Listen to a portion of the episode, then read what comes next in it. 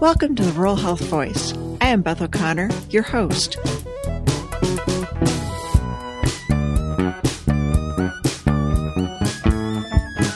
We discuss rural health issues at the grassroots level and how state and federal policies play out in our local communities.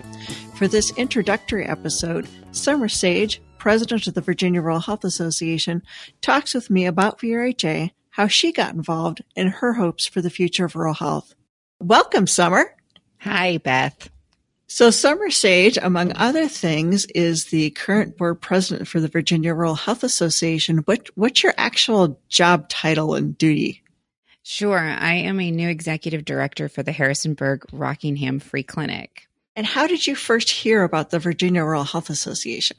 Well, I was doing rural outreach for developmental disabilities at a VCU's Center for Family Involvement and was looking for the medical component to the educational navigation that they were doing with disability and was trying to see who was out there doing research and having conversations about rural health in Virginia and did a Google search and came across you guys and got interested. I love it when Google finds us. Yes. It's fabulous. so you heard about the Virginia Rural Health Association, and I think you first attended a conference. Boy, it's been a few years back now. You came to the first VRHA conference or your first VRHA conference. Yeah, I think it was I want to say it was 2013. I remember that um, it was Secretary Hazel was there and was presenting, and I was there with my son's service dog, and we almost tripped the secretary on his way off the stage because the dog was sprawled out in the way. Uh, but uh, that's the first one I remember going to, and just was was really um, captured by all of the different pieces that you guys were talking about at the time. And that one of the panel speakers was also a woman whose child was on the autism spectrum and was looking at rural health and doing advocacy in that area. So that was exciting to me as well. You're interested in rural health issues. You found us online. You came to a conference. Why did you decide to join VRHA?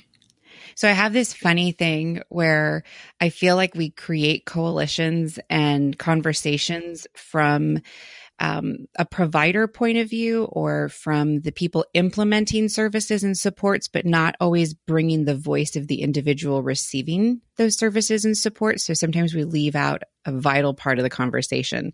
So if I recall, I think I kind of hit the VRHA board up and said, could I be part of patient advocacy or the patient voice um, on the committee and speak on behalf of families that were accessing the services that these different affiliations were there discussing. And they seemed to think it was a really good idea. And you guys have had me around ever since. So you came to a conference, you joined VRHA, you applied for to be a, a board member and you were very welcome there. And then you decided or someone asked you and you agreed to be to be VRHA president. Why why did you think it was important to invest the time to be part of VRHA leadership? So I had had enough time listening to the board and how they worked and their areas of passion and the piece that I felt like was missing that I could bring to the committee was how to get that conversation out and on a bigger platform so that there was more feedback coming in. Uh, a piece that caught my attention was that the board was really interested in having conversations around we know what the problem is or we know what our struggles or barriers are how do we start trying and implementing potential solutions. And so it was from a collaborative point of view that they wanted to kind of have a conversation around who's doing what that works. And I thought, you know, we really just need to get this conversation out to more areas and more people that are trying these things and get that feedback. And I thought that potentially as again, that patient advocate who'd be receiving those services and supports, I could come up with some good ideas as to how one, we could have conversations around it and two, different platforms to do it. Right. And partially with your leadership and the other board members, um, with that concept of, you know, talking to each other to find solutions. We've actually, you know, evolved the whole platform of the Virginia Rural Health Association conference. Uh, one of the things we've done is for our breakout sessions, those are very more much focused on talking to each other about who's trying what, what works, what doesn't, where do we go from here, really focusing on the solutions. Um, I, I, think I remember sitting in a, in a board retreat once, um, and one of the board members saying, "We know what the problems are. Mm-hmm. Quit talking about the problems. Let's talk about solutions." Right. And get and get opportunities or get insights from the boots on the ground. So the people that are local to our small rural communities that have found infrastructure and support in innovative ways. Uh, that's been the piece that I think the board has really pulled out that has been exciting is to have those breakout sessions and conversations around uh, what what are the supports that you're finding that are natural, and how do we um, capitalize on that and and build our infrastructure of how we provide care off of these natural supports. Absolutely. And so when we talk about bringing the conversation out to more people, um, about a year ago, you looked at me and said, Hey, Beth, we should have a podcast. Yeah. So I'm kind of a, a self admitted podcast junkie and was realizing that it was replacing a lot of my a lot of the way that I went about receiving information about about different topics. And it was a great use of time in the car. It was short snippets that I was able to glean a lot of information from. And as I was chatting with other people in the industry they were picking up on different podcasts that they were listening to and uh, was excited for the advocacy piece that podcasts could be and just got to be in my bonnet and said we gotta we gotta take this and fly with it and see what happens and you have done that beautifully and rolled it out and i'm excited to see what happens well, we will see what happens. Uh, one of the things I found very interesting in this process was, you know, I, I looked at your initial idea and what you want to do a what, and and sort of hedging my bets. I went, well, let's see you know, I, I know there'll be some expenses that goes with this. Um, why don't we, being a nonprofit organization, write a grant and if we get the money, and I was putting all my eggs in one basket with that if, if we get the money, then we'll talk about launching a podcast. And what happened, Summer? You got the grant, Beth. I got the grant. There was no backing out at that point. I got the grant. Um, I am proud to say that the National Rural Health Association has chosen to underwrite uh, the costs of launching this podcast. And so we are very grateful to them for their support, not just in this, but for everything that they do um, for rural health nationwide and in support of our state rural health associations all over the country. Uh, their, their, staff do a beautiful job making sure that we've got the resources that they need. So I want to give a, a big fat shout out to them. Mm-hmm. So we have a podcast. Um, and of course, you know, social media being what it is, we now have Facebook and Twitter, which we didn't have in the past. Looking to grow our outreach with that. Um, you know, other ways I'm thinking VRHA has grown over the years. Uh, we now have student clubs at, at a few universities. Um, there's always traditionally been a, a, a student club at the Edward Via College of Osteopathic Medicine in Blacksburg, Virginia. Uh, but we now have a student club at Virginia Tech as well as a student club at UVA Wise of students who are looking at, hey, I want to go to healthcare, but I specifically want to go into healthcare in rural America, in rural Virginia. Uh, and I, I think it's fabulous that they are taking charge and, and wanting to be leaders in rural health in the very near future it's exciting too to be reaching out on these new social media mediums because it's going to be accessing that demographic the students uh, the the recent graduates that are interested in staying in the loop receiving their information this way. And one of the big challenges facing rural health is having providers that are skilled and are staying in those areas.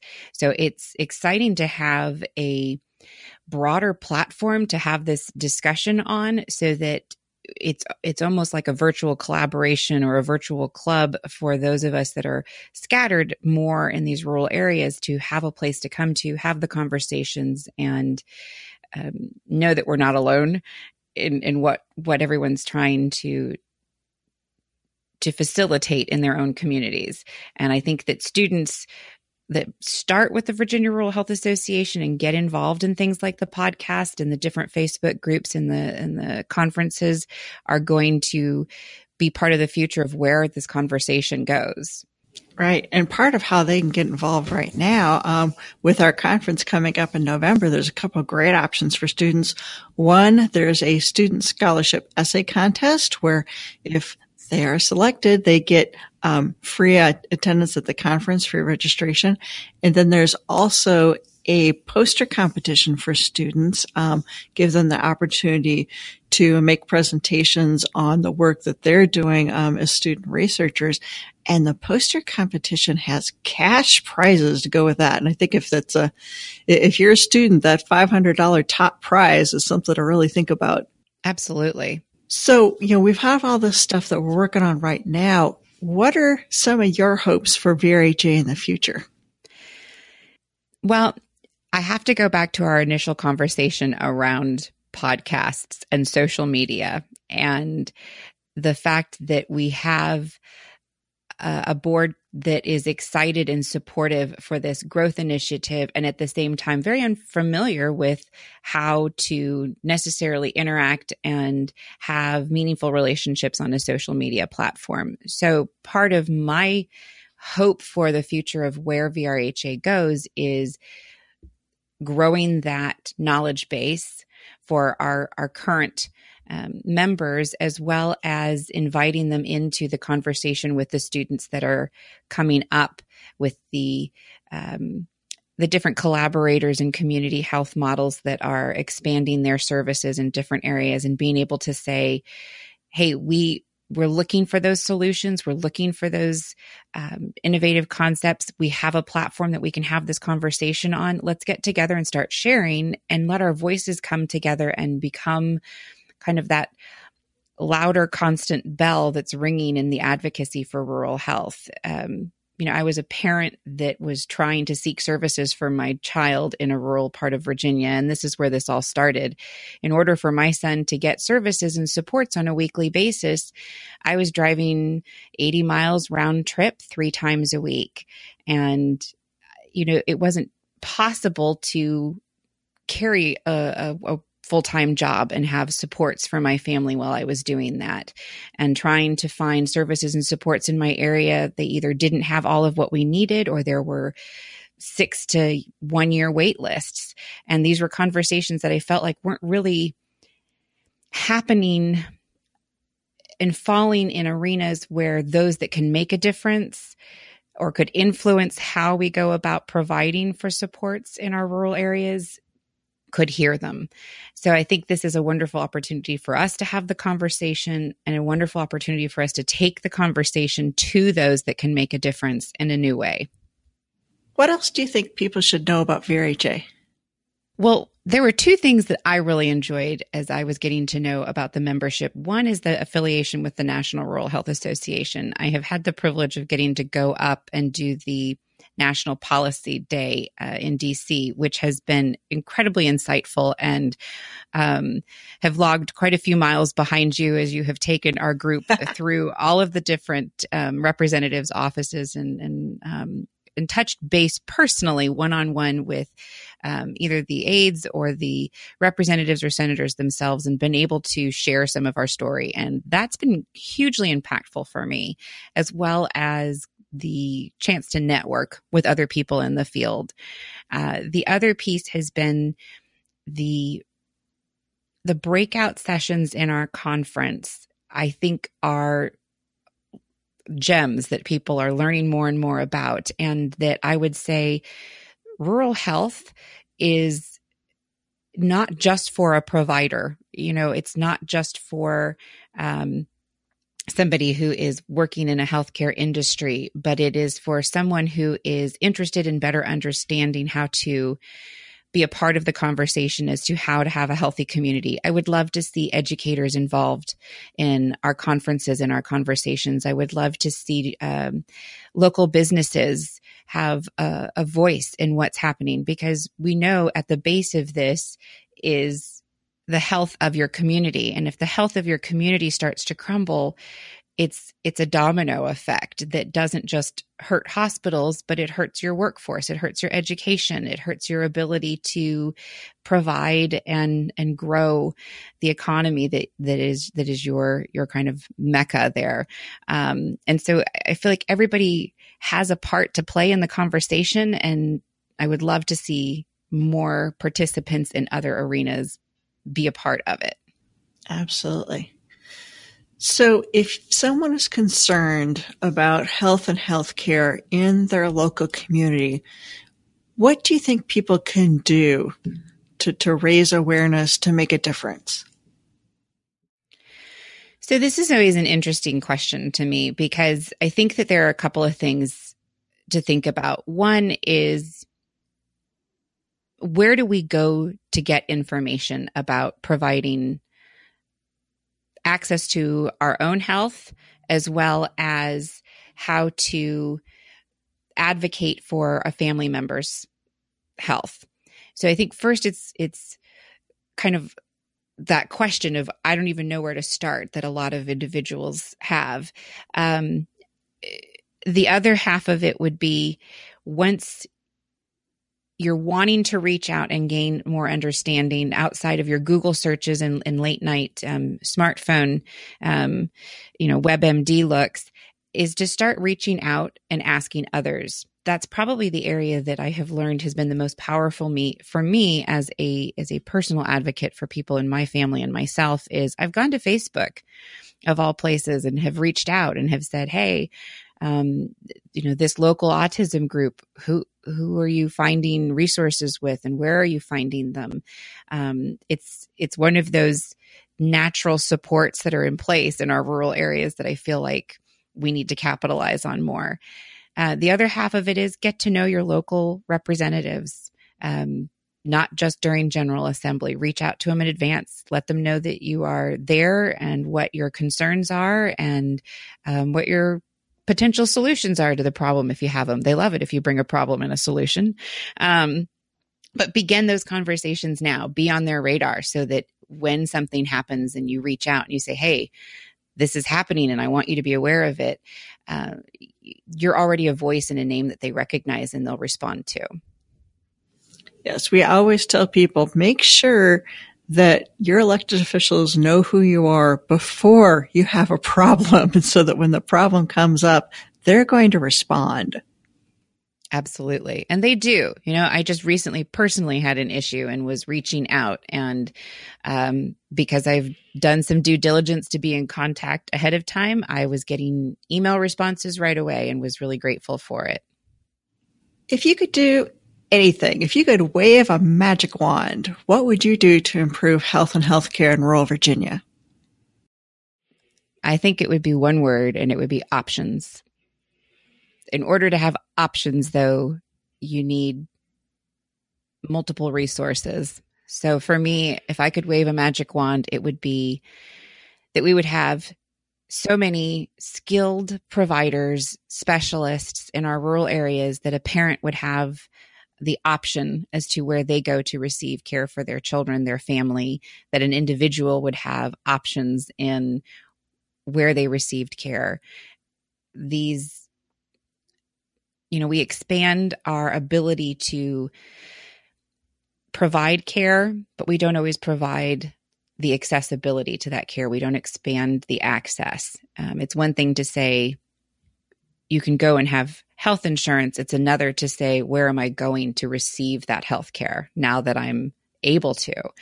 Uh, and that's a piece that I'm personally concerned about in, in my role uh, at the, the free clinic in Harrisonburg is, you know, as we're watching our patients go into the community and, and need to have um, Medicaid providers or to have healthcare providers, where's where's the access? Where are they? And and and how do we how do we continue to incentivize people to practice in our rural areas and with our rural families.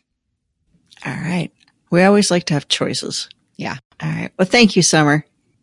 Thank you so much, Beth. And I'm excited about the podcast. Yay!